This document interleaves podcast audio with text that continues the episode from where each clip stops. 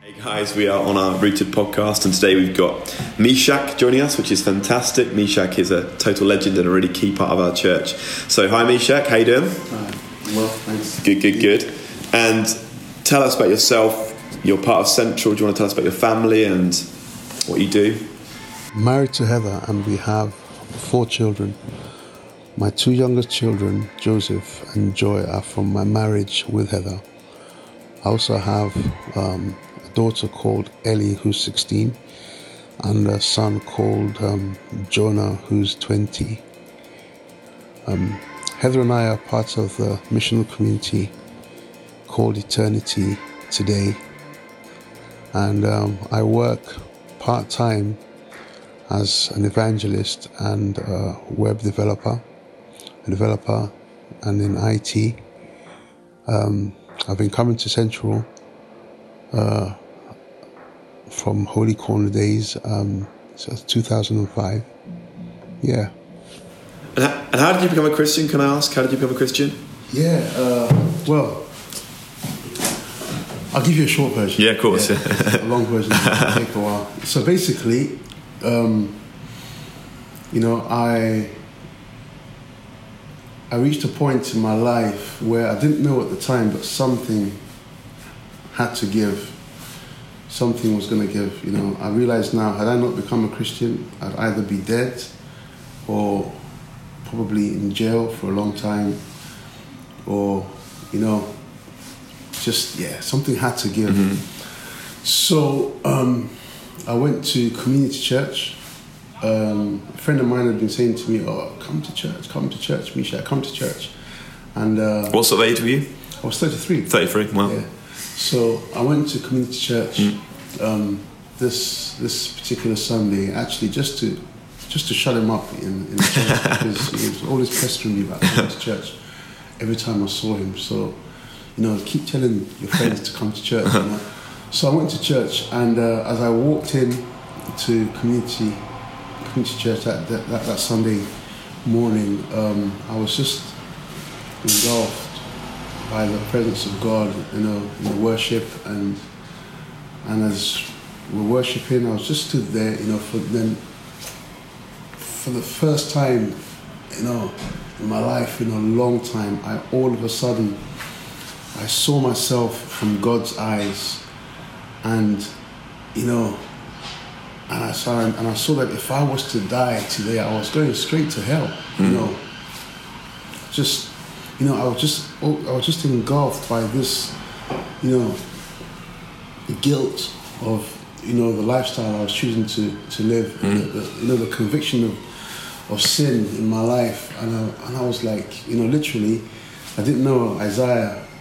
Uh, the book, anything about the book of Isaiah at the time, but it was literally like, you know, whoa, to me, like Isaiah says, you know, and I was just like, you know, I was terrified to be mm. honest. I was, I was terrified. I was like, I was afraid mm. because you know, I knew that if I died then, I was going straight to hell. Mm. But at the same time, I, I, as I could feel this conviction of, of, of guilt, I could sense God's love, and and I just felt God, heard God say to me, you know, Mesack, you know, God's just come to me, you know, give your life to me, and. Um, and I said, but Lord, you know, like, how will I live? Hmm. How will I survive? Because up to that point in my life, you know, I was just, you know, I was involved in all kinds of things, which I'm not going to go into. It's hmm. not necessary at this with this talk. You know, I was involved in all kinds of things, and you know, giving my life to Jesus meant stopping everything I knew hmm.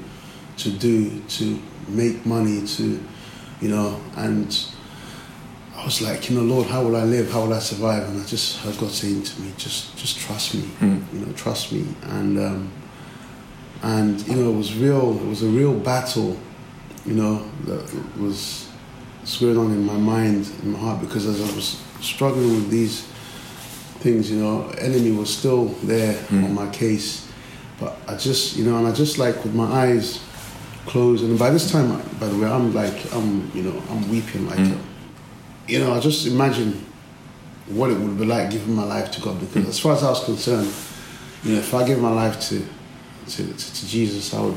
That means I would be broke. Mm. You know, I'd probably be homeless within mm. some months, you know. Um, within a year, I'd be homeless. I'd, I'd, I'd have nothing mm. basically because it meant stopping everything, you know. And, and, and as I imagined giving my life to the Lord and being naked, broke, even homeless, and having nothing, I had peace. Hmm. So I just said to the Lord, you know, okay, here I am. You know, you can just have, you can have my life, you can take me. You know, and at that moment, I gave God my heart. You know, gave Him every single gram. You know, my heart, and at that moment, I felt, you know, Holy Spirit just came hmm. like that, and just like, Yeah. literally, just you know, engulfed me, and in in an instant, I was delivered of you know, everything. Totally amazing, Mesack, and I think it's incredible to see the transformation, and also just how you're so on fire for God, and just like such a an amazing inspiration and such a key leader in our church, and just how God's just done an incredible work in and through you. So really powerful. Thank you so much. And you're part of Eternity Today, which has a real heart for evangelism. What is it Eternity Today do, and what's I guess the vision of that particular community? Yeah, we I know we meet regularly. We you know the main thing we do actually is we just fellowship together. We we eat together all the time when we meet. Um, cook meals. We really host each other, and uh, we we study. We do Bible study together. We also worship. And that's a key part of what we do as well together.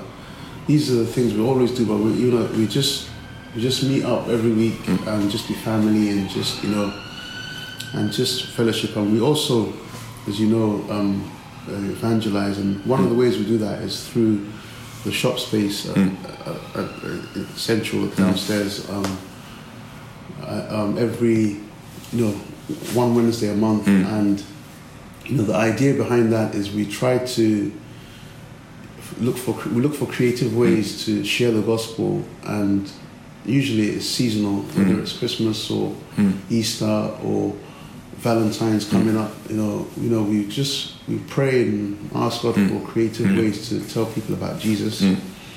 And, and that's what we do. And then we also um, go out on the streets as well. So, That's amazing. And one of the things I really admire about you, Mesack, is just your desire to share Jesus and how courageous you are with that. You might not see that, but it's something I see definitely. And for most of us, myself included, the thought of sharing our faith is quite a hard thing. It's quite an intimidating thing to do, but it's an important thing and it's a privilege and I think a responsibility of Jesus' followers to share the good news. Any thoughts or advice about how we can have more courage, how we can step over that fear barrier and share Jesus? Yeah, um, I think for me, uh, at the, you know, this, at the time the Lord, the Lord started to first speak to me about going out and, you know, to evangelize and stuff. You know, there was fear. Um, you know, most, you know, the fear was really how I would look uh, on the street and, um, you know, how people would perceive me. Um, you know what people would think. And also you have the enemy you know hmm. whispering words in your ears telling you oh you know you want to tell people about jesus. You know, what makes you think you know Yeah. you know all those kind of things you know. But primarily it's you know it doesn't actually matter what people think about me you know um, and if they reject you know reject me rejection again it's not you they're rejecting you know it's it's jesus they're rejecting and and and Jesus, as we know, was rejected, you know, by the people he hmm. came to to to, hmm. to to see. So, you know, just step out, really. just step out in faith, just trust God, hmm. you know. And also for me at the time, an an element of it was also pride as well, like you know how I would look and you know what people, you know, just just step out. Don't worry about how you look. Mm. You know, I, I say this, but I don't mean it in a bad way. Get over mm. yourself. Mm. You know, it doesn't matter how you look because, you know, at the end of the day, you know, when you're standing, when you're out there, when you're, you're whether in your workplace, you know, you step out and you share something God's put in your heart for someone, or you encourage them, or you know, it's. It doesn't matter how you look. You know, it, you know, it's, it's yeah, you know, it just doesn't matter how you look. You know, it's you just gotta just just Yeah. trust God. Just step out. It's totally amazing. And I think when you look at the early disciples who were out in the streets praying for mm. people, seeing miracles, seeing healing, the thing they go back to is to pray for more courage and more mm. faith. And we so easily run from that stuff. But actually, mm. you're right. I think we just need to. I'm talking to myself, but we need to step into that fear and just trust God will meet us halfway. Any practical tips if you're at, I don't know, the water fountain at work, or I don't know, people have water fountains, but the water machine, whatever it's called, and you're chatting to a colleague, any kind of quick reflections from you about how you can, I guess, share Jesus in that context? You might only have a couple of minutes, but any tips or advice? I think you know in work in the work context and stuff like that. Um, you know, I think you know you just you you you know it's going to be in some ways you've got to feel the Holy Spirit mm. inspiring you to to say something because you know sometimes it's not how much you say or what you know it's it's it's the content it's the words you know the few words you know. So just you know I would just say again it's if you feel the Holy Spirit nudging you mm. just just just respond because if the Holy Spirit's nudging you to say something, it's it's it's you know no matter how good or bad it goes, no, no matter how well or bad it's received, you know you know you're covered. Mm. You know because it's you know God, God's not going to ask you to do something that will that in the end will not be Mm. you know for your good. You know you know He's always working things out for our good. You know because you know we love Him. Mm. You know He loves us and He's called us according to His mm. purpose. So. And I guess there's something there about expecting him to prompt you and speak to you. Yeah. And I think the more we do that, the more God will speak to us, the more we can expect Him to, and the more we listen to His small, still voice and be obedient with what He's asking us to do. That's fantastic, Mesack. Really challenging, but also inspiring. My last question, bit of a subject change. We're looking at leadership, and particularly around servant leadership and the Jesus way leadership. For you, who's obviously a key leader in our church and aware of different leadership styles, what is it you value and look for in leadership? Perhaps what is it you aspire to be as a leader? Perhaps one or two reflections just as we think about what we're going after in leadership in this church.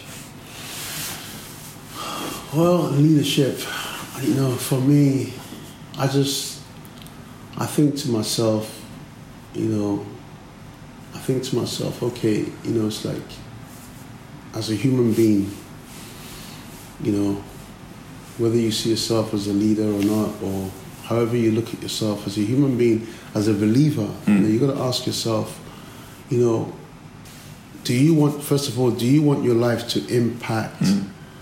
you know, this world? Mm. You know?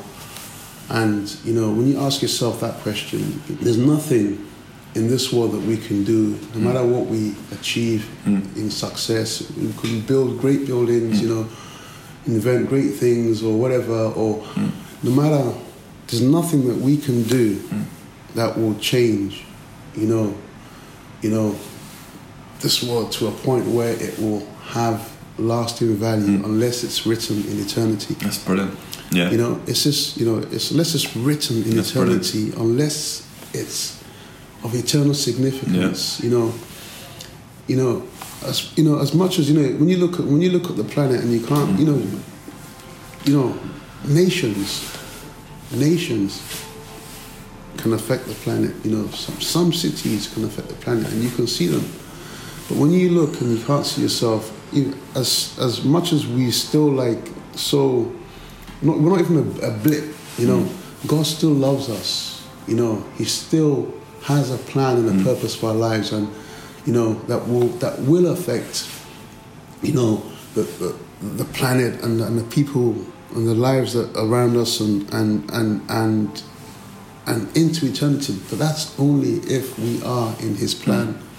In God's plan for our lives. Mm. You know, so that's that's how I think. You know, Yeah, and I'm, I'm really trying to grasp that. You know, because great. you know it's it's just you know we're you know each we're insignificant. Mm. You know, and the only way we can be significant is if our lives are written in eternity. Yeah, that's brilliant. You know, it's just that simple. Yeah, it's great how we have a perspective of ultimately it's God's universe and Yeah. He's mighty and powerful. How that gives us significance, and equally you're right. From that, we then realise that what we must focus on are things that have eternal value and purpose. Yeah. That's brilliant. Yeah, really good. Mesack, really helpful and just amazing to hear your story, but also just some of the thoughts and reflections. It's been brilliant. So huge thanks and yeah, Thanks, Andy. cheers, Mesack. Bye.